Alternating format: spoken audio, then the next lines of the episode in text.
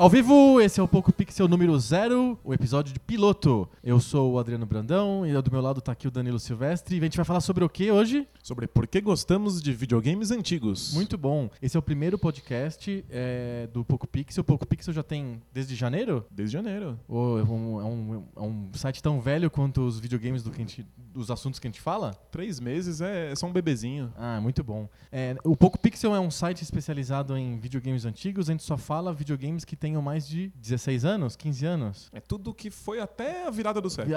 até a virada do século. E esse podcast também. A gente vai falar sobre jogos antigos de um jeito diferente. Que significa que é o Adriano e o Danilo que estão falando, não é outras pessoas que estão falando. Essa é a nossa diferença. É. É, é. Tentei. Eu tentei. Ficou mais ou menos. Vocês devem ter percebido que a gente faz uma gravação é, ao vivo, não tem edição. Eu tenho aqui na minha frente uma mesa com um monte de barulhinhos que eu gosto de colocar, por exemplo. E a gente vai ficar brincando com isso também, infernizando todo mundo. Tem infinitos botões, é até amedrontador. É, é, bem, bem louco, eu posso trocar tudo aqui de repente, causar uma pequena confusão do espaço-tempo. E ensurdecer os, os pobres ouvintes. Exatamente. Muito bom, sem mais delongas, vamos para o tema? Bora! Bora lá!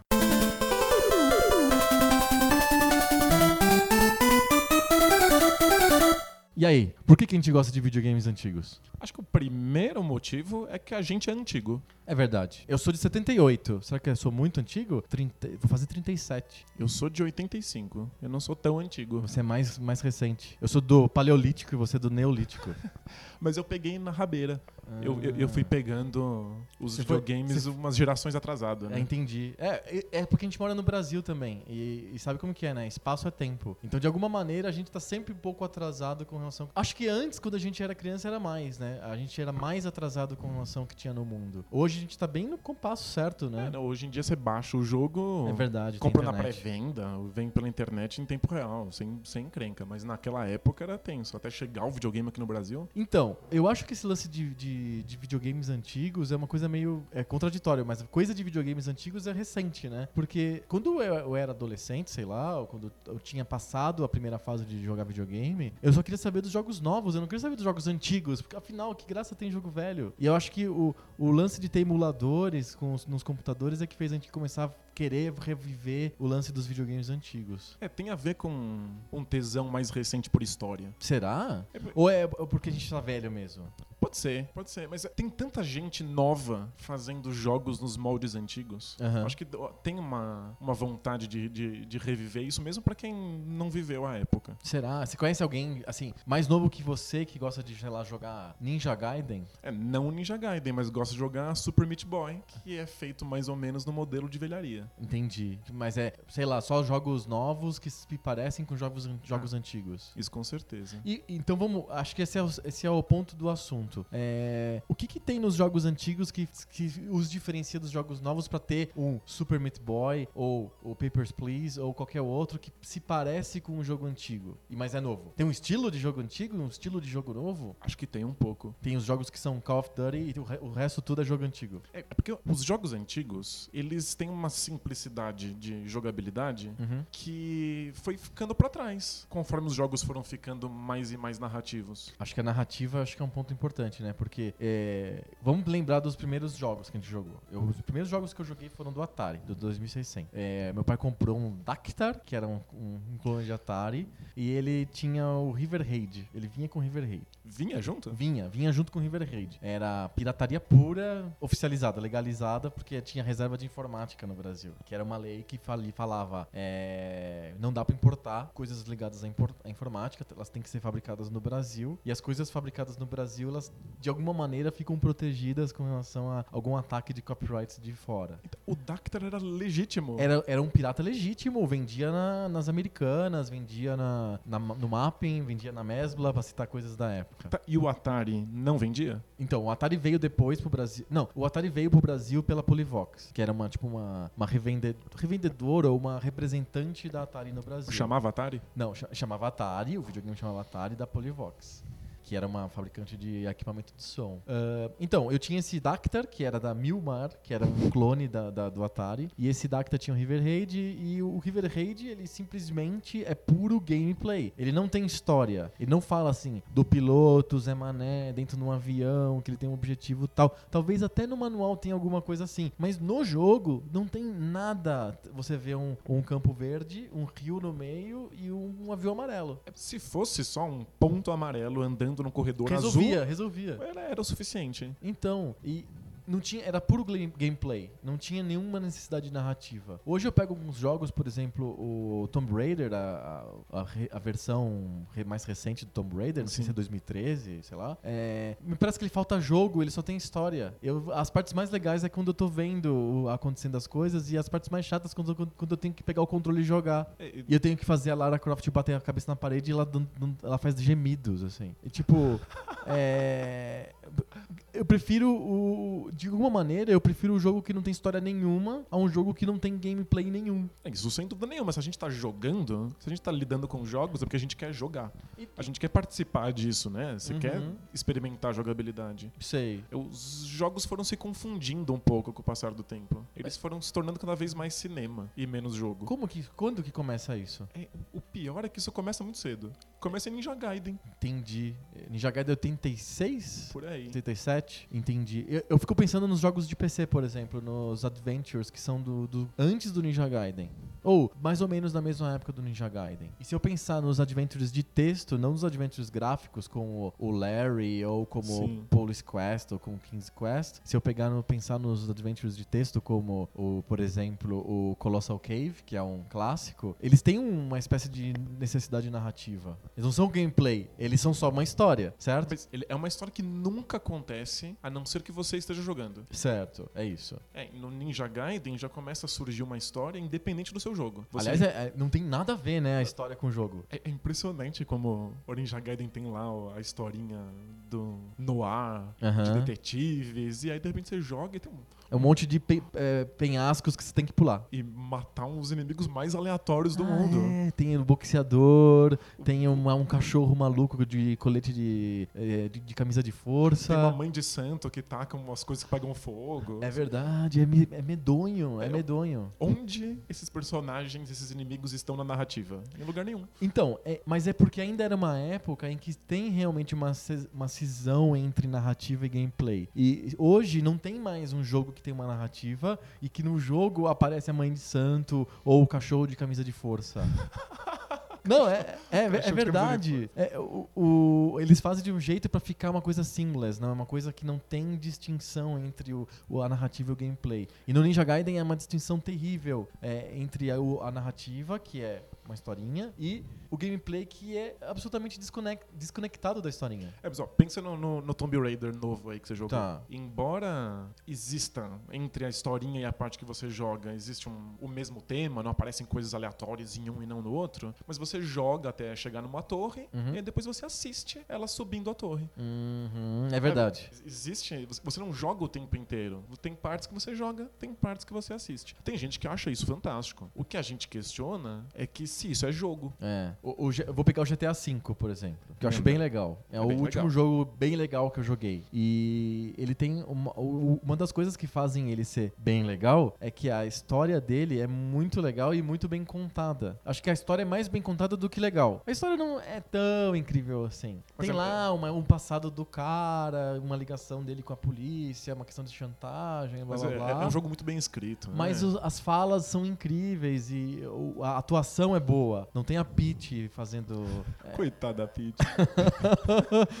e isso é legal, mas se o gameplay não fosse legal, eu não, não acharia a experiência do GTA V incrível. O GTA foi aprendendo aos poucos a colocar esses diálogos fantásticos no meio do seu gameplay. Uhum. Então você está dirigindo o carro Sim. e aí eles estão conversando. Isso é muito legal. Isso, Isso, é, é muito legal. Isso é muito legal. As partes que o GTA para de deixar que você jogue uhum. para contar a historinha através de um vídeo, elas Sim. são mais chatas. São, são mais chatas. É, tipo, eu gosto da história, eu quero assistir. Sim. Mas se eu peguei o GTA, não é para assistir, eu, é. quero, eu peguei ele para jogar. Sim, mas todo mundo fala e eu acho que eu tenho eu dou uma certa razão. Eu terminei o GTA, fiz tudo, tal, até tem uma, um percentual até mais ou menos alto assim de compleição do jogo, sei lá, acho que 70%, coisa oh, bastante, tipo. Bastante. Não é, não é mal, porque eu gostei mesmo. Mas eh, quando, depois que terminei a, a aventura principal, a história, eu fiquei com menos vontade de ficar tentando fazer os objetivos extras. Por exemplo, tem um objetivo lá que você tem que ficar tirando as plaquinhas, dando tiro nas plaquinhas de venda de casa para ajudar um teu amigo que é corretor de imóvel. É, você tem que achar as plaquinhas e tal, e é meio chato aquilo. É um tra trabalho meio burocrático. É um trabalho assim, burocrático, né? tem que ficar repetindo e tal, não sei o quê. Tem até matar pombas. É, tem, tem, tem várias coisas.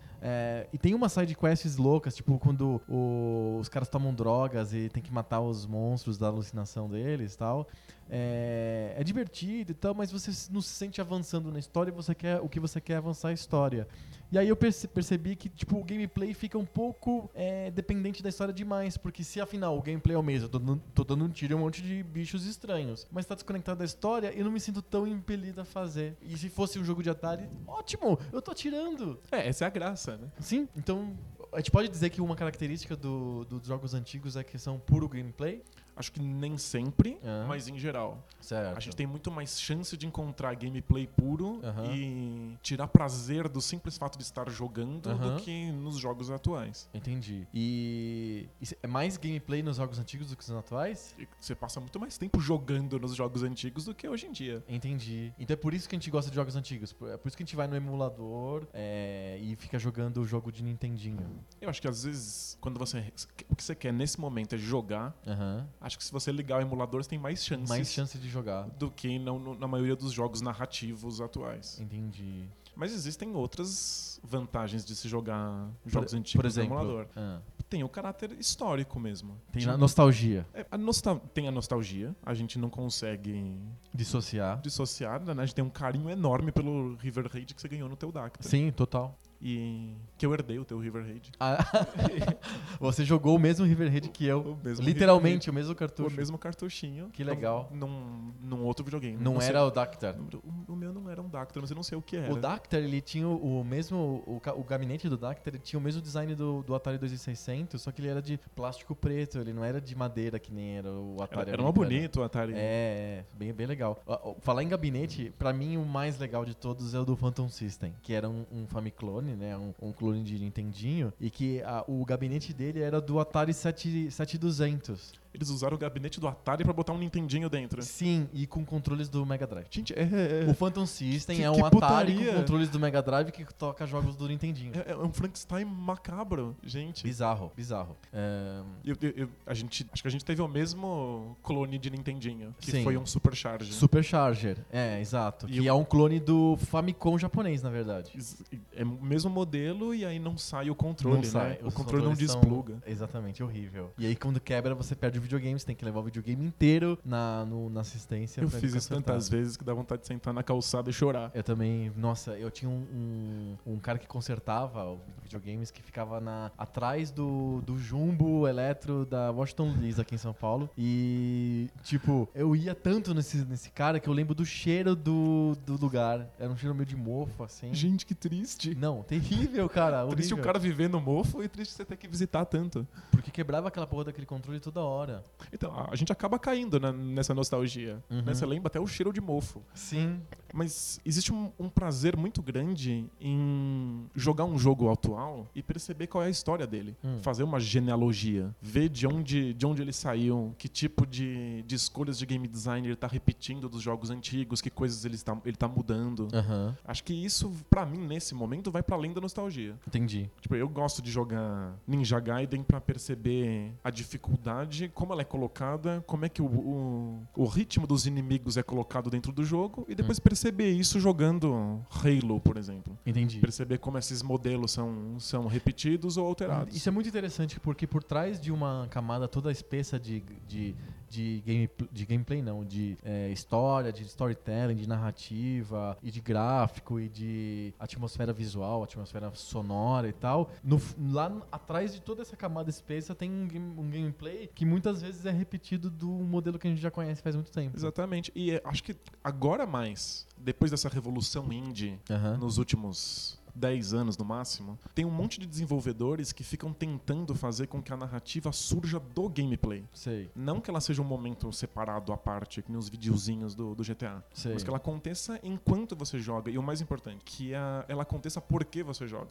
O fato de você jogar cria a narrativa. Entendi. E esse tipo de coisa é tirada dos jogos antigos inteiramente. Eles ficam analisando lá qual é o game design das coisas velhas uhum. e eles ficam tentando subverter para surgir uma narrativa de dentro. Interessante. É, é, é tentar é, fazer o gameplay gerar a, a camada. Ele é um, é um, é um modelo de dentro para fora, digamos Exatamente. assim. Exatamente. E é mais jogo do que essa mistura com cinema que a gente vê né, atualmente. É, porque os jogos AAA, os jogos de extrema produção, que custam mais de 100 milhões de dólares para serem produzidos. É, que é grana de Hollywood, né? É grana de Hollywood e é, gera grana de Hollywood. O GTA V, por exemplo, é um cara que faturou mais do que muito filme, ou do que a maioria dos filmes de, do mesmo ano, de 2013. É, esses jogos AAA, eles têm uma necessidade tão grande de produção que eles acabam eh, ficando muito mais eh, com essa cara de cinema e essa aquela coisa de massa véi, sabe? Massa véi. Sim. É uma, você tem que colocar coisas que são, ah, meu Deus, super atraentes, que de uma,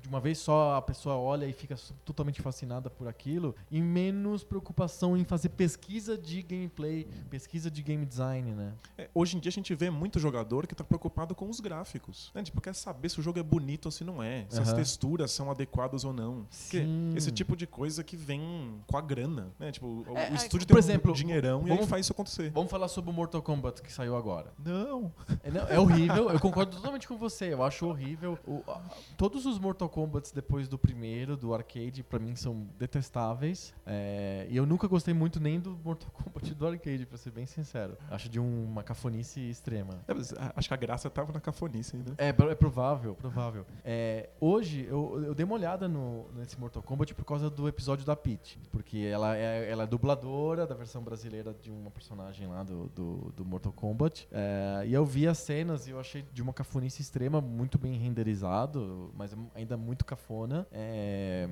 com a voz dela, então, fica outrageous demais, assim, o terror. E, mas aí eu vi um pouco do jogo em si. E é o mesmo jogo de sempre, cara. O que, que, pesquisa de gameplay que tem nisso? Me parece assim, o mesmo gameplay de 98, com uma camada muito espessa de massa véi. Assim, raios e explosões, e um 3D muito bonito. E, e, um toque de Zack Snyder. Muito Zack Snyder. É, fica tudo em câmera lenta e as coisas explodem. Cara, é muito massa véi esse jogo. E, e, tipo, eu não tenho vontade de jogar. Não, eu com certeza não, mas tem um monte de gente que tá esperando esperando, tipo, a molecada tá esperando esse jogo, porque olha como os gráficos são fantásticos. Sim. Olha como ele é bem renderizado. Uhum. E o cara era 4. E jogar jogos antigos faz você dar valor para outro tipo de coisa. Uhum. Quando eu jogo um jogo atual, eu espero jogabilidade. Porque é assim que eu fui educado. Né? Educado. Né? Uhum. E um jogo antigo a gente, a gente só espera jogabilidade, né? Lembra daquela anedota hum. do, do cara que botou o filho dele para jogar a partir dos 5 anos de idade? Muito legal. Que ele foi colocando jogos antigos que iam cronologicamente avançando conforme o filho fosse crescendo. Ele botou o filho com 5 anos para jogar um Atari, aí uhum. foi avançando console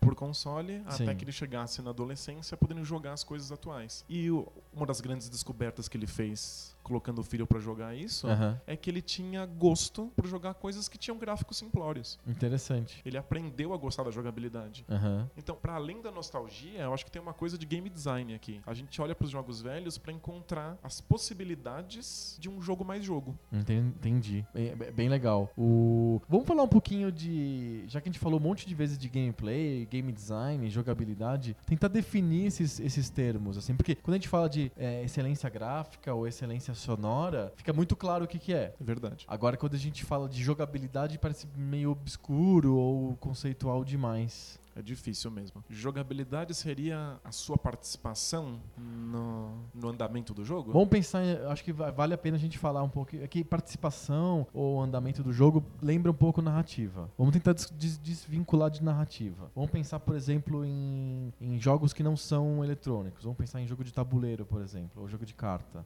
Justo. É, esses caras é, são, têm jogabilidade, certo? Inteiramente. É, Eles são pura jogabilidade. Por, pura jogabilidade. Mas o que, que é a jogabilidade deles? É é, dado determinados componentes, que são as peças do tabuleiro, o tabuleiro em si. Dadas a, determinadas regras. As regras e dado um objetivo, a jogabilidade está no, na, no, na manipulação desses elementos todos do, por parte do jogador para chegar no objetivo antes, ou melhor, ou junto com outro jogador. Isso é jogabilidade. Perfeito. Essa é a definição. No, quando entra em videogame, os primeiros videogames são experiências técnicas. Ele queria, o cara queria fazer o pixel andar de um lado pro outro lado da tela. Não tem, não tem nada ah, mais que isso. Não tem objetivo. Então, quais tem... são os elementos que estão à disposição do, do jogador? O, o, cenário, que seria a tela, a bolinha ou o pixel que se move, e a raquete, que seria o, o tracinho lá que ele move também. Você tá pensando em Pong, é Pong. Isso? E aí o cara. Qual que é a, a, a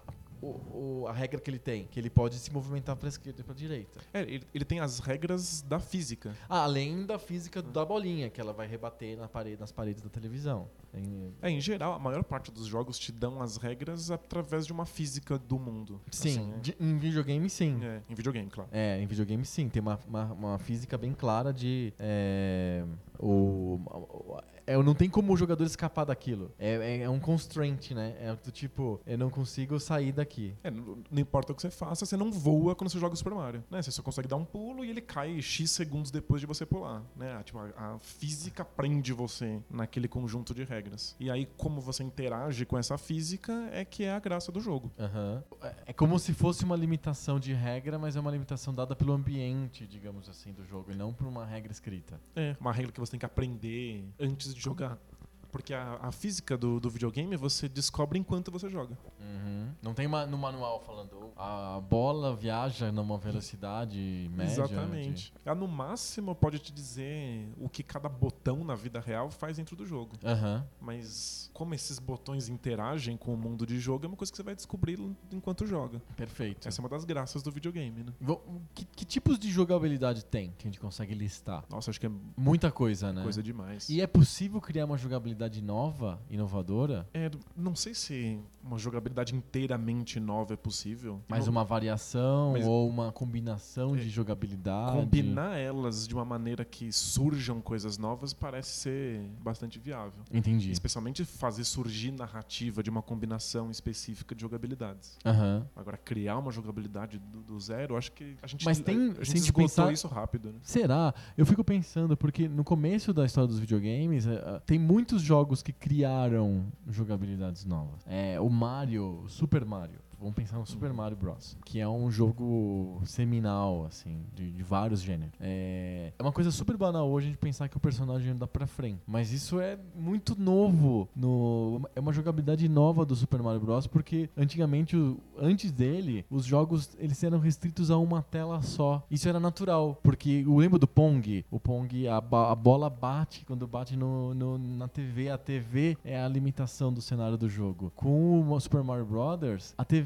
Ela, é, ela só tá mostrando um pedaço do cenário possível. E eu consigo andar e ah, fazer o cenário andar junto é, comigo. É, tinha jogos até com mais de uma tela, mas elas são telas estáticas. E aí, quando você chega no limite de uma e tela, você tudo. surge na outra. É o teleporte. Né? Você termina. É tipo. Eu me lembro de um jogo de Atari que chamava Bob's Going Home. Não me recordo. Tem, acho talvez um outro então, que você se lembre que chama Mr. Postman. Sim, com certeza. Eram várias telas. Então tinha quase como se fossem diferentes jogabilidades por tela. Mas aquela tela, ela ficava parada um bom tempo, você conseguia completar a tela, aí ele trocava tudo, tipo, limpava, ficava preto, aparecia uma outra tela. Era quase como se fossem uns três ou quatro minigames. Isso. Você acabava um, começava o outro. Né? Exatamente, né? exatamente. E... e... o Super Mario coloca. O Super Mario faz o scroll, né? Ela é. vai acontecendo em tempo real. Né? Exatamente. E pensar que o Super Mario, o Super Mario Brothers, ele vem depois de um do Mario Brothers, que é um jogo de uma tela só, em que você tem uma progressão que é vertical, mas também que cabe dentro de uma tela tela única. Você tem que dar cabeçadas em tartarugas. Eu, eu adorava, eu jogava no Atari. O, o Tinha versão inteiro. de Atari. Tinha versão de Atari. Tudo teve versão Mario de Atari. O Double Dragon teve versão de é, Atari. É, quem, quem, quem, quisesse ganhar dinheiro tinha que pôr a versão de Atari. Sim. Né? Mas isso acaba.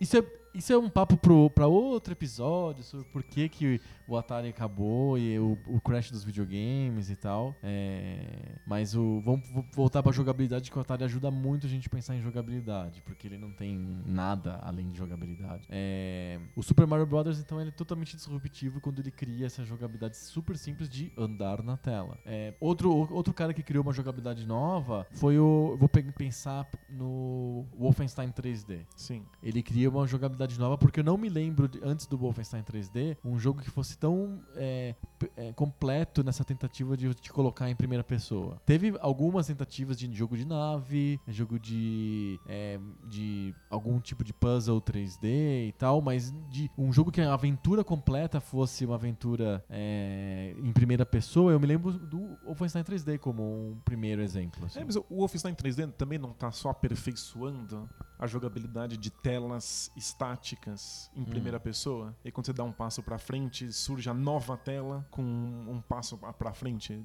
que foi dado. Por exemplo, no Lairância. Lairância. Lairância é um jogo em primeira pessoa. Um jogo em primeira pessoa, só que você não anda em tempo real pelos corredores. Não. Você tá vendo um pedaço tela por corredor, tela. E aí depois quando você avança, mostra um novo pedaço desse corredor. Então é, me parece que são sempre sofisticações das mesmas jogabilidades básicas. É, faz sentido. Faz sentido sim. Mas é que é, tem um. Então tem um ponto que é o prime time do, da jogabilidade. Eu acho que talvez o Wolfenstein 3D seja o prime time da jogabilidade de você estar tá em primeira pessoa. É, As tentativas anteriores se... eram é, menos interessantes ou menos bem feitas. E ali se, se cristalizou algum tipo de, de, de gameplay que Sim. não avançou muito. Exatamente. É, que outro jogo que foi assim disruptivo como o Mario Brothers ou como o Wolfenstein 3D? Em termos de jogabilidade, uma jogabilidade nova. Será que os jogos de beat'em up são jogos de jogabilidade inovadora? Se a gente pensar assim, luta, era sempre pensada como uma coisa one-to-one. Eu tenho um, um Karate Champ, por exemplo, eu tenho dois, dois lutadores, um contra o outro, num torneiozinho lá, maravilha, fechou. Surge o Kung Fu Master com você lutando contra zumbis acéfalos assustadores e, e só que são muitos. E aí ele cria uma jogabilidade nova de você dar soco em um monte de inimigos ao mesmo tempo. É, mas ele tá, tá só misturando jogabilidades consagradas. Por exemplo. Tá juntando a ideia de uma tela que rola pro, pra um lado ou pro outro. Certo. Com a luta um contra um. E talvez, será que ele não. Ah, entendi. É, uma, é pequenas lutas um contra um, bem rápidas, no, no, no sucedidas, assim. É, eu acho que as possibilidades de jogabilidade que os videogames dão são, são poucas, são limitadas. É como você usa essa jogabilidade, mistura elas, que cria novos gêneros. Né? Tipo, a gente tá mais falando sobre gêneros de jogos do que sobre jogabilidade em si. É verdade, faz sentido. Se eu fosse um, um filósofo ou um, um, tentar fazer uma taxonomia da jogabilidade, eu, talvez eu conseguisse chegar em quatro ou cinco é, é, jogabilidades é, padrão ou primais, assim, sei é, lá. Talvez a relação, a relação com a física, o jeito como a tela funciona, o jeito com que se interage com os cenários, seja uma coisa bem limitada, assim. Uhum. Talvez a gente pudesse conseguir fazer uma listinha. É, interessante. Mas aí cabe ao game designer fazer, juntar essas coisas de uma maneira completamente inovadora. Legal. É, ninguém pensava numa tela rodando pra direita até o Shigeru Miyamoto, né? Exatamente. É isso que faz a diferença. Exatamente. Vamos falar de, de coisas que você, que a gente gosta nos jogos antigos e que a gente não encontra mais nos jogos novos? O que, que te vem à cabeça quando eu falo uma coisa dessa? Música que não é orquestrada. É, pode ser. Por que, que a música tem que ser que nem cinema, né? Música de cinema. Mas aí, de novo, eu vou, eu, eu vou parecer o turrão hum. que não gosta de cinema. Mas é de novo o, o, videogame se misturando com o cinema de Sei. uma maneira bizarra uhum. e às vezes ficando mais cinema do que jogo. Entendi. Né? Tem que ficar compondo essas coisas épicas e bregas. E... É, não, é muito brega, né? Eu fico pensando no, em trilha de cinema, é, ou nos jogos AAA, que tem uma trilha muito exagerada, desnecessária, né? Mas eu penso, por exemplo, tem um jogo AAA que eu adoro e que a música, para mim, é anódina, não, não me afeta não negativamente, que é o, o, o Arkham City. É, é ok a música? É, não, não me afeta, assim, tipo, eu escuto sem problemas, assim. É, eu joguei e é. eu não me recordo. Então, é que nem eu falei, ela é anódina, é uma música ok, ela serve só. Ela não, você não lembra dela, não tem nenhum tipo de atrativo especial e tal, mas também não te repele, eu acho. É, nos jogos antigos parece que não é tão fácil você seguir umas, as, as mesmas fórmulas na hora de fazer música, não é? Mas, não, se você pensar, eu vou pensar uma fase de videogame que eu gosto muito, não porque os jogos sejam especialmente bons, mas porque eu acho fascinante pensar nessa transição, que é o começo do Nintendinho, que é a transição do modelo do, dos jogos do Atari para os modelos dos jogos do, do de 8-bit, da, da, terceira geração. É, o, do Atari, os jogos de Atari são aqueles jogos de uma tela só, com simplesmente liga e já tá na tela, você aperta e, o botão start e começa a jogar. E que nem música tem. E não tem, a maioria das vezes não tem música. Tem, eu me lembro de um jogo chamado Canguru que tinha uma musiquinha que quando você dava o, apertava o botão de start, que ficava no console e não no controle. É verdade. Você dava o botão start e aí ele tocava uma musiquinha e pronto, você jogava. Uh, os jogos do, do Nintendo, os primeiros jogos do Nintendinho, é, são jogos que aparece um title screen com o nome do jogo, com as opções para você colocar é, um player, dois player e tal, e toca uma música de entrada. A música de entrada desses jogos era uma música que você percebe, percebe que tem um padrão. Se você ficar olhando, o, ficar escutando, na verdade, as músicas desses jogos, elas são músicas curtas, que são basicamente é, temas ou fanfarrinhas, que é para você, é para um abrir cortina só do jogo, na verdade. Entendi. Então tem um padrão nessas músicas. Tem um padrão nessas músicas super simples do, da primeira geração de jogos do Nintendinho. É, a coisa fica sofisticada quando a geração do Nintendinho vai terminando. Que aí eu tenho um jogo, jogos com música extremamente sofisticada como o Battletoads, por exemplo. É, e, e, que tem que ser feita na unha, né? Tipo, não dá pra camuflar a sua falta de talento com uma orquestra gigantesca Exato. tocando. Você assistiu do, a série de documentários da Red Bull, da Red Bull Music Academy sobre ah, ainda não. videogame, música de videogame japonesa? Ó, fica pra todo mundo que tá ouvindo, é, de voyeur a nossa conversa aqui. É uma recomendação de um, são, é um documentário, eu acho que em seis partes. É um, são curtas, você vai no YouTube, você encontra fácil. É um curtas de acho que 10 minutos cada um. É sobre música de videogames japoneses. É um documentário feito pela. ou patrocinado pela Red Bull Music Academy, que é uma coisa da, da, da Red Bull. É, se eu fosse na Globo, eu falaria que é da RB Music Academy. é. O... A Red Bull tem que mandar uma grana pra gente agora, é propaganda aí. gratuita. Ó, é começou, hein? Hashtag ad Red Bull.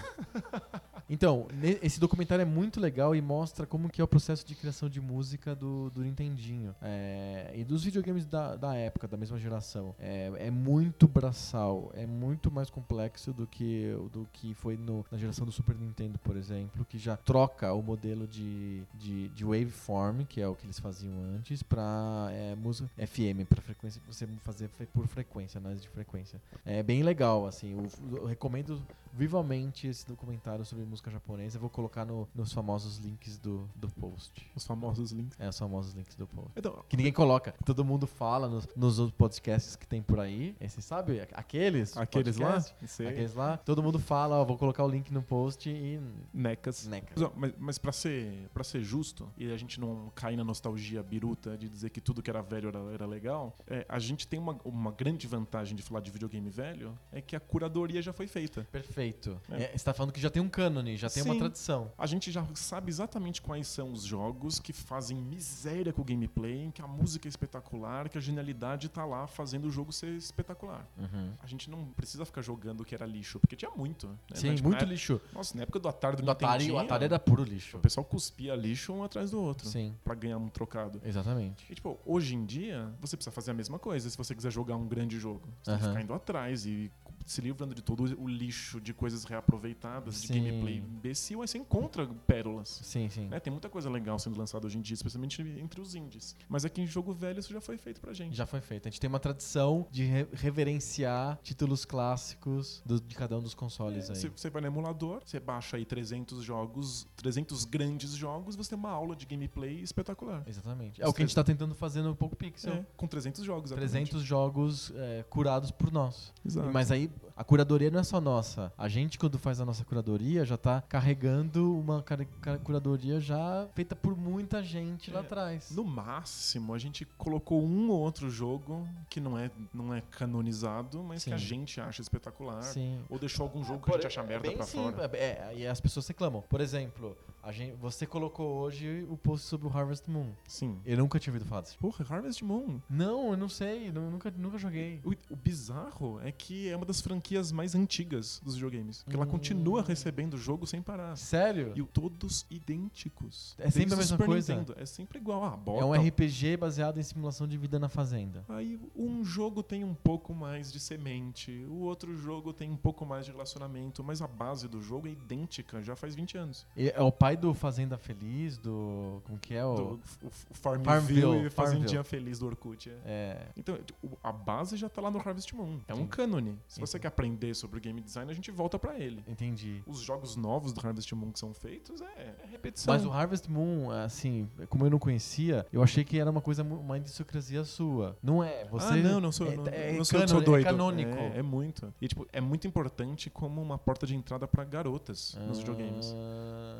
Sabe? Na época em que meninas eram culturalmente jogadas para fora dos videogames, o Harvest Moon era um grande sucesso para elas. É, a gente pode chamar do tataravô do The Sims. Hum, interessante. O, o, mas a gente tem algumas idiosincrasias na escolha dos jogos que a gente fez pro Poco Pixel. É, uma delas que gerou alguns comentários negativos, uma foi o Lairância. É, o Lairância é... É idiosincrasia nossa. É, co completamente. Porque, explicando o background, por que a gente escolheu o Lairância, é porque é, nós dois tivemos MSX e o Lairância era um, foi um jogo que acabou caindo no MSX do, no Brasil numa versão espanhol, porque o jogo é francês, na verdade. Uh, e a gente, é, a gente adorou o jogo. Nós dois gostamos muito do jogo. E é um jogo bem obscuro, pouca gente conhece. E, e estudar o Lairância foi fantástico. Sim, porque o post ficou incrível. A gente descobriu quão importante o Lairância foi pra cena de videogames da Europa. Uhum. E, mas no Brasil, não. E nem nos Estados Unidos. Não, então... nos Estados Unidos ninguém conhece o Lairância.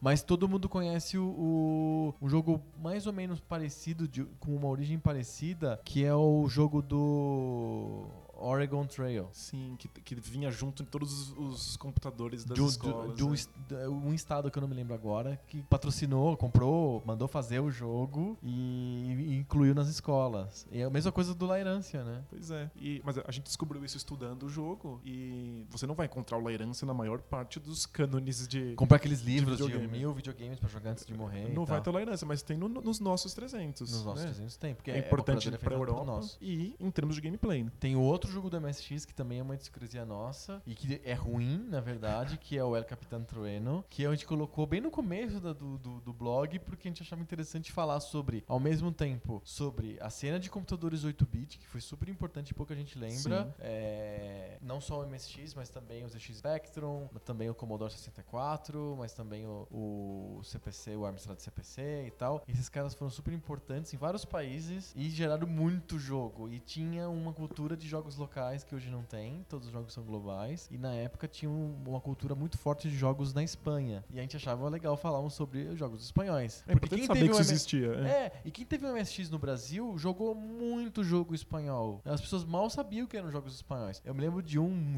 Os jogos eram ruins, na, na verdade. E, e eles tinham títulos em inglês e as pessoas não sabiam que eram jogos em espanhol. Por exemplo, tinha um que chamava After the War. Aí tinha outro que era o Freddy Hardest. Eu, eu lembro todos esses, mas o pessoal não sabia que eles eram espanhóis? Então, duvido. Chama After the War. Não, a pessoa não tem noção que são jogos espanhóis. Aí o La Herança, que era um jogo francês, as pessoas achavam que era um jogo espanhol. Porque chamava Chama La Herança. Porque veio numa versão uh, traduzida, né? Sim. Pro espanhol. Mas a gente escolheu o, o El Capitán Trueno porque é, é, um jogo que representa muito bem essa, essa safra de jogos uh, espanhóis dos computadores 8-bit. Mas não tá no livro dos mil jogos pra jogar antes de morrer. Mas eu, eu, tenho muito orgulho dos nossos 300. Que nem o pessoal não, só viu 60 até 62. agora, né? Mas eu acho que a gente conseguiu, em 300, compilar todos os tipos possíveis de gameplay, mostrar como é que eles vão evoluindo com o passar do tempo e mostrar cenas locais Sim, dos jogos, né? exatamente. né? Encontrar como é que eles são feitos, como é que eles eram feitos na França, na Espanha, Sim. no Japão, nos Estados Unidos. Tem muita coisa a de diferença Japão, cultural, claro, né? né? As diferenças culturais é, é, Japão e Estados Unidos são divertidíssimas. É, sempre da bagunça, eles não têm como, como tá, se entender, eles não estão falando da mesma coisa. Nunca estão. Né? Nunca. A gente gente acha que é legal por um motivo que os japoneses, quando fizeram o jogo, não fazem a menor ideia de que aquele motivo seria agradável É, ou sim, adequado. né? adequado, minimamente adequado. Muito bom. Então, uma, uma pra gente fe- fechar a nossa parte do nosso tema. É, uma vantagem de você jogar jogos antigos é ter uma curadoria, uma história, uma tradição por trás. Sim. Eu sei o que é bom porque muitos anos de experiência aí. E malemar a gente fala de videogames, se a gente falar de videogames desde 75, a gente tá em 2015, então são 40 anos. É, já- Já é bastante coisa. Já é. Então, falar de videogame antigo é falar de um cânone, uma curadoria feita por você Sim. e gameplay mais puro, Sim. entender de onde veio, de onde vieram os jogos que a gente joga hoje em dia. Sim. Só, a gente só tem a ganhar. Não, muito legal. E é, a possibilidade de você ter uma experiência de gameplay mais pura, mais imediata. E eu acho que muito desses jogos de, é, de, de, de mobile, de jogos de celular hoje, é, repuxa um pouco do, de como que era os jogos antigos, só Sem gameplay dúvida. puro. Por uma, Essa uma- partida de dois minutos. é assim. uma, uma recompensa imediata pra você Aham. receber no, no, no metrô. É, então, pra fechar, vou falar um pouquinho sobre uma coisa que eu tava escutando esses dias. Inclusive, sa- nessa semana teve o Braincast sobre- só sobre a crise do- da, gera- da geração atual de videogame. Por que, que o Xbox One e o PlayStation 4 não decolaram? Ou decolaram mal, mais ou menos? É, e por que, que não tem grandes jogos paradigmáticos dessa geração atual de videogame? É, e aí eles estavam comentando sobre jogos que têm a necessidade de durarem 100 horas, 120 horas. Isso é um desastre. Porque a pessoa. Tem um jogo que a gente escolheu pra falar no Poco Pixel que todo mundo reclamou, que é o The Ultimate Stuntman. Que é um jogo é, pirata do NES, porque ele não foi licenciado pela Nintendo. E eu achava legal contar essa história, contar a história do, do, do chip de proteção do, E- do, do console. E é um falar um puta jogo, né? e- o jogo é legal, É tem uma legal música piriliu e tal. E, é, e a- o, todo o post foi feito pra falar que a Nintendo é, e nenhuma e todas as outras fabricantes de, de consoles não ganham dinheiro com o console, ganham dinheiro com os jogos. Uhum. Os, os consoles são altamente subsidiados. Apesar de no Brasil a gente pagar 1.600 reais por um PlayStation 4 sem nota, é, ou mil e, também 1.600 por é um por Xbox aí. One com nota, é, no, no, no mercado do, do americano japonês, você paga preços altamente subsidiados e devolve esse dinheiro depois para a Microsoft ou para Sony em jogos que você compra. Sim. É, por isso faz com que os jogos sejam muito caros. Quando você compra um PC, você está comprando o PC inteiro. Já tem margem de lucro para o fabricante do PC quando você compra o PC. Então os jogos não precisam pagar para o fabricante de nada. Então eles, os jogos têm um preço normal deles. No videogame não. O pre- o jo- os jogos têm um pouco do preço do console. Por isso que ele é muito caro. E aí quando você compra um negócio de 200 reais que dura 5 minutos, você fala, porra, Já acabou? já acabou? Eu- o- se você for ver os, os, os, os, os gameplay completos que tem no YouTube dos jogos antigos, a maioria dos jogos de Nintendo terminam em 25 minutos. O Battletoads, que é um jogo super difícil, mas se você jogar ele com paciência até o final, você faz ele em menos de meia hora. 20 e poucos minutos você termina o Battletoads. É, E ninguém achava isso ruim. Não, era longo o suficiente, é, 25 minutos. Mas comparativo. Hoje, você paga 200 reais no jogo, você não tolera um jogo que se termina de jogar em meia hora. Porque comparativamente os jogos de Nintendinho eram ainda mais caros do que os jogos que são hoje em dia. É verdade. É, isso. Tipo, era muito caro. Era mas a gente caro. tinha outra mentalidade. A Sim. gente, a gente achava ok Uhum. durar pouco. É, é, alguma coisa mudou que a gente tem que ficar pendurado no jogo, que nem eu fiquei no, no GTA V por. Por 100 horas. É, não, fiquei- é, nem sei se foi, ah, foi. Deve ter sido por volta de 100 horas que eu gastei no, no, no GTA V. E é, eu achei que foi uma compra bem feita minha e tal. Fiquei Porque, feliz. porque durou 100 horas. É, e- mas Battletoads também seria uma compra muito bem feita É, minha sim. e eu gastei só 25 minutos pra terminar o jogo. Quer dizer, uma jogada termina o jogo em 25 minutos, mas pra você ser bom o suficiente pra conseguir terminar, você tem que gastar Com muito mais certeza. tempo. Mas eu, acho legal isso que os indies hoje em dia, eles estão levantando as jogabilidades antigas Aham. e criando narrativa dentro das jogabilidades. E são jogos curtos. Olha. Né? Já que eles não precisam lançar os jogos nos consoles, Uhum. Você pode lançar pra computador, no Steam, e você pode cobrar quanto você quiser. Você pode cobrar 5 reais no seu jogo e as pessoas simplesmente podem aproveitar ele, mesmo que ele dure 15 minutos. Uhum. É, pra quem gosta de jogo indie, é essencial entender o que, que os jogos antigos estavam fazendo. Porque senão a pessoa tá acostumada com os jogos, com os jogos, os jogos atuais e acha os jogos indie extremamente É, curtos ou limitados, ou com, Limitados. gráficos ridículos. por quê, né, e tal. Muito legal. Então, chegamos à conclusão por que que a gente joga, joga- gosta de jogos antigos. Acho que é isso aí. Eles são puros em gameplay, eles têm uma curadoria já pronta e eles têm uma satisfação, uma recompensa imediata porque eles são feitos para momentos mais curtos, para uma situação não tão de longo, longo tamanho. Longo e eles prazo. ajudam a gente a aproveitar melhor os jogos atuais. Muito bom. É isso aí. Excelente. Esse foi o tema do nosso primeiro podcast piloto aí, o Poco Pixel número zero. Zero. E no, no, no, vocês vão ficar, é, vão se acostumar com o formato nos, nas próximas edições, mas a gente sempre vai fazer, a gente vai começar agora a fazer uma coisa bem diferente. Em vez de a gente dar dicas de coisas que a gente gosta, a gente vai discutir um assunto qualquer, aleatório. Randômico. Randômico. E esse é o nosso debate de bolso.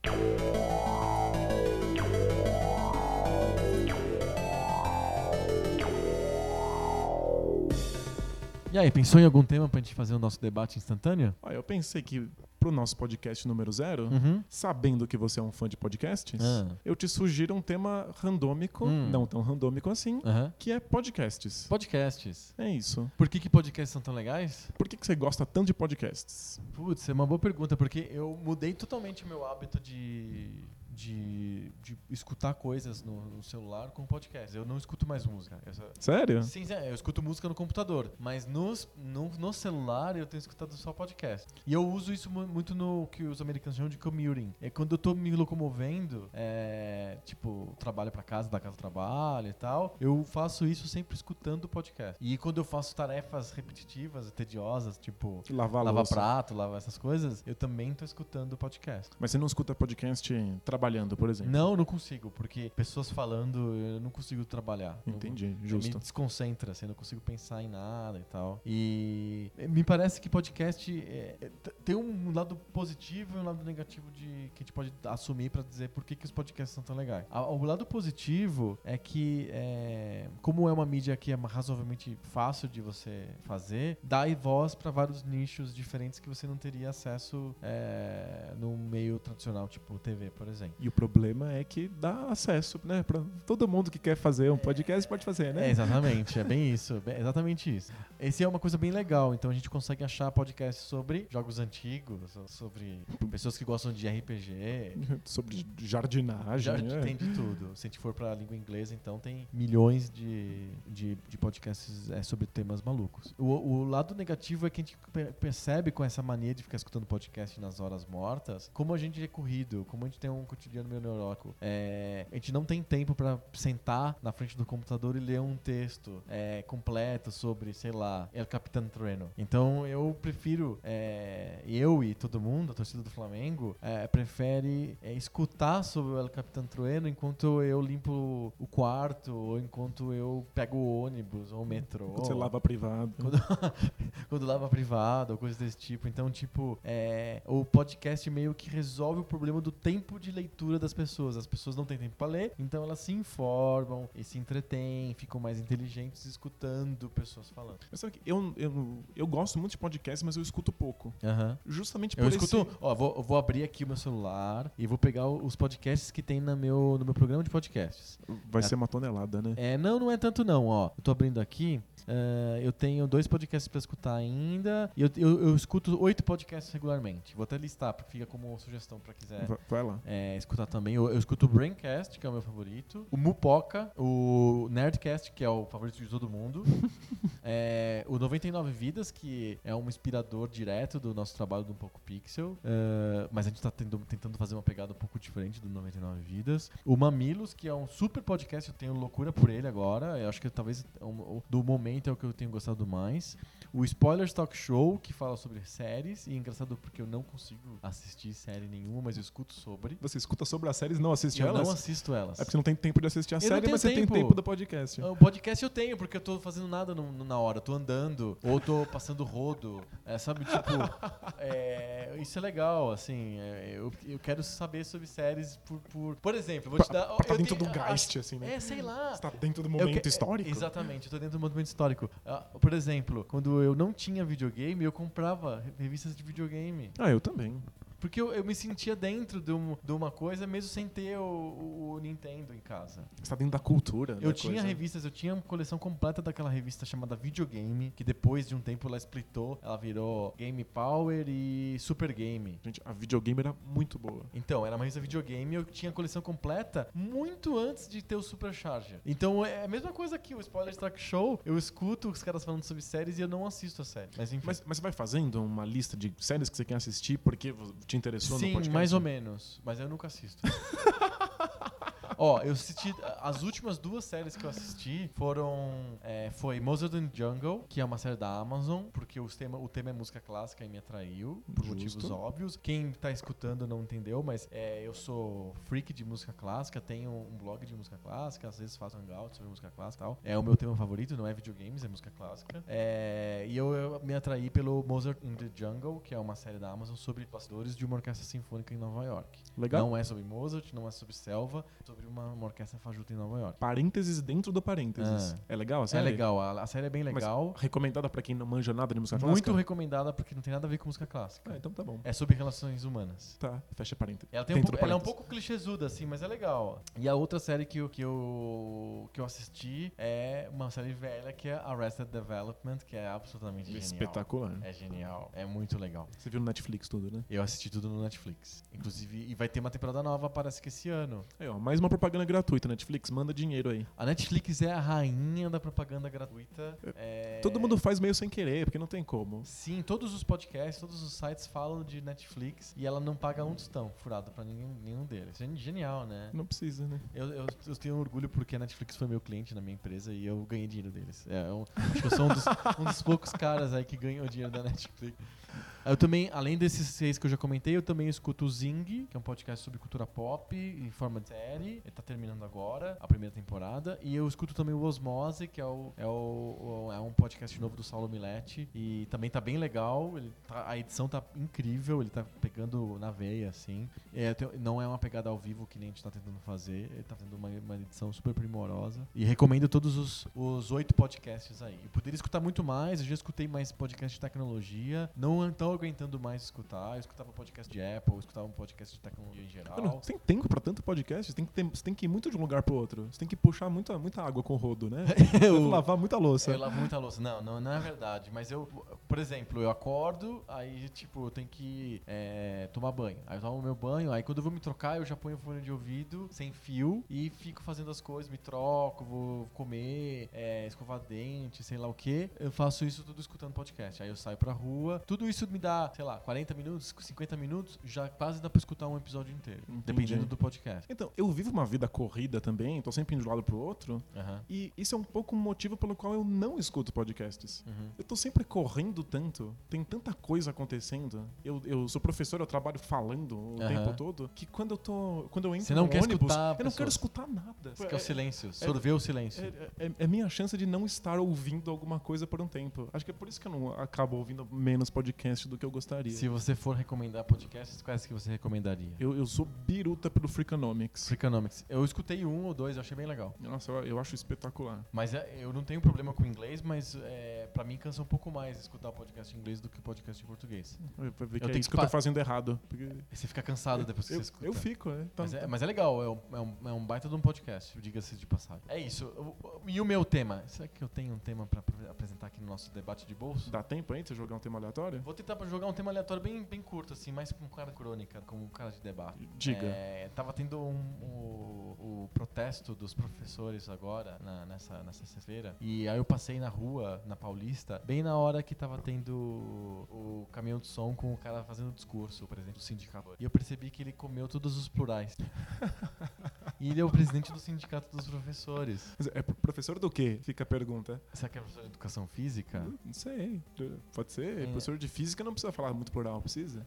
Eu não sei. É, deveria. São professores, né? E aí ele reclamou que os professores não são, são a única categoria que tem ensino superior e não recebe o pior salário e tal. Aí eu fiquei pensando assim, eu acho que esse negócio de plural é uma, uma necessidade errada, né? De deveria cortar os plurais de uma vez. E aí eu tenho o meu projeto antigo de reforma da língua portuguesa que eu queria colocar aqui no Poco Pixel, que é a reforma, do, a reforma da língua portuguesa para é, eliminar os plurais. Só precisa de plural no artigo.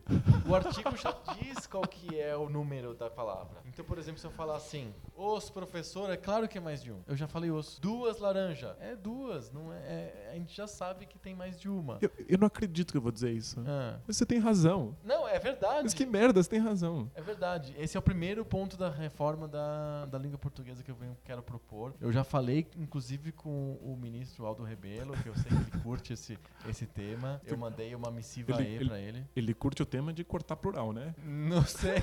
ele curte o tema língua portuguesa, eu acho. Ah, é. E o primeiro ponto, então, seria a eliminação dos plurais e a obrigatoriedade apenas plural no artigo, que ele dá o sentido do, do resto da palavra. Uh, e a, o segundo proposta da simplificação da língua portuguesa é você é não ter só ter duas pessoas, eu e os outros. Então, é, por exemplo, como, como que se conjuga o verbo andar? Eu ando, os outros anda. Então é eu ando, tu anda, ele anda, nós anda, vós anda, eles anda. Fica muito mais fácil. E nós anda, é isso? Nós anda. Eu ando, o resto tudo anda. T todas as pessoas, só tem duas pessoas. É muito mais fácil. É, que é fácil, é, mas é que fode uma das coisas legais da língua portuguesa. Que é? Que é eu não precisar usar sujeito. Elipse. É, eu posso falar, tipo, andamos. Vai ficar poético. Fica poético, é bonito cortar o sujeito. Mas substitui por nós anda. Não é legal? É mais sintético, só tem dois tempos. Nem o Esperanto é tão fácil. Aliás, uma coisa que o Esperanto não é fácil.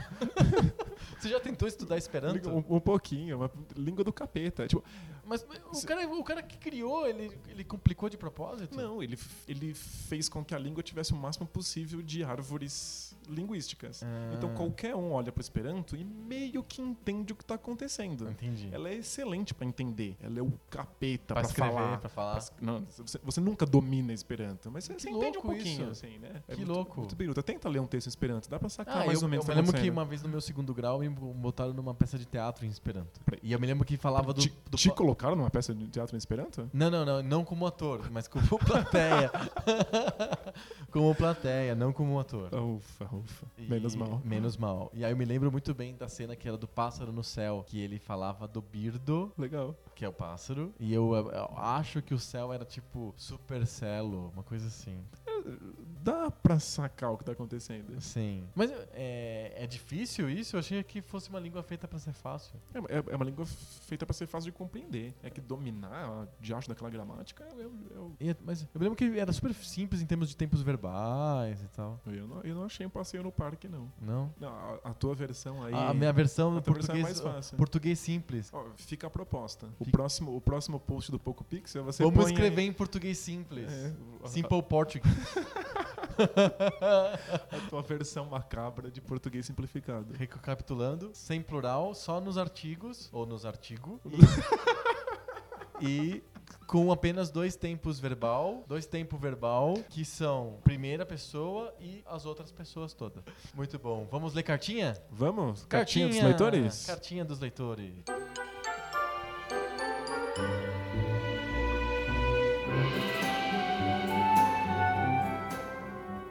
E aí, tem cartinha pra gente ler? É, acho que é episódio zero, né? Episódio zero car... não tem cartinha. Não tem. Então, todo mundo que quiser escrever pra gente, é, entra no pocopixel.com. É, lá no, no, no, na barra superior do, do, do, site tem um link chamado Contato. Tem um formuláriozinho bonitinho que você escreve pra gente, a gente vai ler com carinho. E se for legal, a gente lê no episódio número 1 um do Poco Pixel. É, como a gente tá fazendo zero, o primeiro episódio, o, que é o episódio 1, um, vai ter já cartinha de leitores. Bonitinho. Não é bacana? É. o zero é só pra testar mesmo. É, o, eu, o, zero é um episódio piloto. Mas eu posso ler uma carta inventada, se quiser. posso psicografar alguma coisa aqui. Vamos pensar em alguma coisa assim? Por exemplo, tem a cartinha aqui da Mariana, do Rio de Janeiro, que ela disse que o Poco Pixel é o melhor blog que ela já leu na vida dela. Olha só, hein? Que né? bonito. Não, mentira, gente. Ninguém escreveu pra gente, porque esse é o nosso número zero. A gente tem comentário no blog. Tem, mas nenhum, nenhum foi pergunta. É legal, o pessoal troca experiência. É. Né? O pessoal comenta, ah, quando foi, quando eu era criança, joguei tal jogo e foi é, legal. Eles corrigem os nossos erros. Eu acho que a gente, é. pra gente ter mais comentários no blog, a gente tem que escrever textos com muitos erros. Tem uma excelente ideia. Hum. Corta os plural. É, mas é, é eu acho assim, por exemplo, vou, vou dar exemplos, é, exemplos reais, assim, de como que o pessoal gosta de corrigir erro. Falei no post do Sunset Rider que ele, o fliperama não veio pro Brasil, veio só o jogo do Super Nintendo, que era a minha percepção. Aí o cara escreveu, não, na minha cidade tinha fliperama do Sunset Riders. Ah, mas talvez ele não estivesse corrigindo, talvez ele estivesse trocando a experiência dele pode ter ser, jogado. Pode ser. Aí teve um outro Eu pre post... prefiro pensar que o pessoal é carinhoso. Ah, é carinhoso. Ó, o, o pessoal, por exemplo, é, me corrigiu no Double Dragon. Eu falei, ó, o, é o, o Double Dragon tem um vilão principal que tem o nome mais banal da história dos videogames, que é Willy. Uh, e não é, e não é Dr. Willy, é só Willy. E Dr. Willy é mais legal que Willy. É porque, claro, tem um diploma, né? O cara é doutorado, no mínimo, né? PHD Willy. Podia, ser, podia ter a versão PHD Willy podia. também. O... Ele faz robô, né? Precisa de um diploma. Verdade, é verdade. Tem que ser pelo menos doutor, doutor em robótica. Robótica. O... Ele falou, não, mas o vilão do, do, do, Double Dragon é Jeff. Aí, puta, muito legal, obrigado pelo comentário. Eu fui procurar na internet e descobri que realmente o vilão chama Willy. O, o, Jeff foi um erro no manual do Master Gente, quem escreveu o manual do Master System? De Willy pra Jeff? Nossa. Jeff, é. virou Jeff. Quanta cachaça precisa ter pra errar nesse nível? Parece que o Jeff é um personagem, é, um capanga lá que você bate no meio da fase. E aí o cara trocou e tal. É, um dia a gente vai fazer um episódio sobre manuais de jogos, que é uma coisa que não tem hoje. Não existe eu, mais. Cara, eu compro o jogo, custa 200 reais, tem uma caixinha, eu abro louco para pegar algum material sobre o jogo dentro da caixinha, o que que tem? Nada. Preencha esse formulário e, e para entrar no EA Club, não sei o que, das, das quantas. Eu resolvi isso. Eu tenho uma solução fantástica. Ah. Para de comprar o jogo na caixinha. é, compra só, é só na, isso. Compra só, só online, né? Compra, o mais bizarro é que quando hum. você compra digital, às vezes vem com PDF. Ah, assim, sim. tipo, pra você ler online nossa. O, o, manualzinho. Então, é, é, tinha manuais, isso era muito legal, né? Hoje não tem absolutamente nada. Era cheiroso. Você compra o jogo, gostoso. você não pode nem ir pro cocô ler alguma coisa e tal. Você tem que esperar ir pro console jogar. você dedurou sua idade agora. É, você deveria pegar o seu videogame portátil e jogar enquanto você faz cocô. Entendeu? Quantas pessoas já não terminaram o Pokémon Red, pois é. Blue e tal? No... Pega seu, seu 3DS e vai ver 3D no seu cocô. Olha só, é. Que conversa para encerrar o nosso primeiro episódio do podcast, hein? Encerrou? Acabou? Acho que acabou, né? Tem que acabar. Gente, esse foi o nosso, nosso episódio zero, nosso episódio piloto. É, dúvidas, reclamações, trocas. A gente não faz trocas no fim de semana, só durante os dias úteis. Tem que trazer nota fiscal. Tra traga uma nota fiscal, sempre em www.poucopixel.com.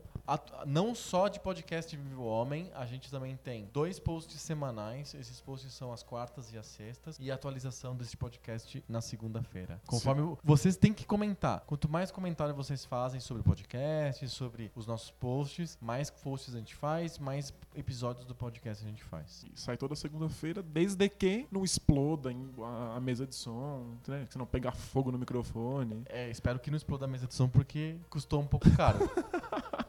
E não tem seguro. Não fiz seguro. Você vai, vai, ter que trocar ela, mas não aos fins de semana e com não. nota fiscal. É verdade. É, exatamente. Valeu, gente. Até semana que vem. Tchau, tchau, galerinha. Abração. Valeu.